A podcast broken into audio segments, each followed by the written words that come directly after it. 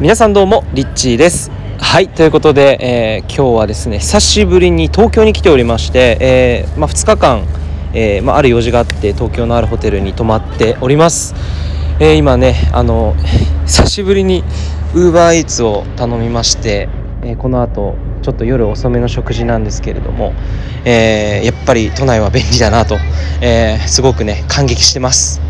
はい。でですね今日のテーマは直感に従えば全てはうまくいくという話です。でまあこれいろんな話僕このヒマラヤでもしているんですけれども結構まあここ最近話している内容って割となんだろうこう、えー、頭でこう考えてどうこうするみたいなところだったりとか、まあ、こう一般的なそのノウハウだったりとか、えー、そういうところが結構メインだったんじゃないかなっていうふうに思うんですけれどもえっと、その人生が本当にうまくいく瞬間とかって本当にこう振り返ってみたりするとですね自分の直感に従った時がもうほとんどです。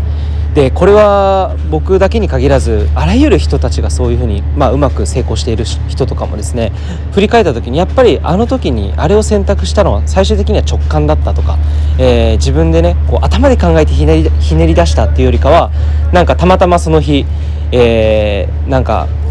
何かがあってでそれ起きた出来事によってこの A, A の B, A B ではなく A の選択をしたみたいな、まあ、そういう話っていうのは結構あるんですよね。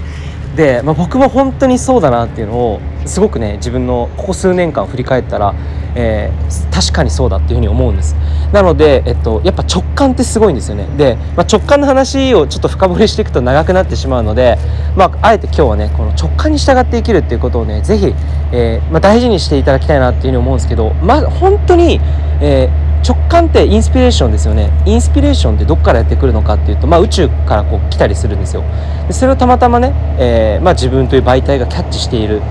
だけなんですよ。だからむしろそこにしっかり気づくことができれば、えー、その意図にね沿って行動すると要するに直感に従って行動していくと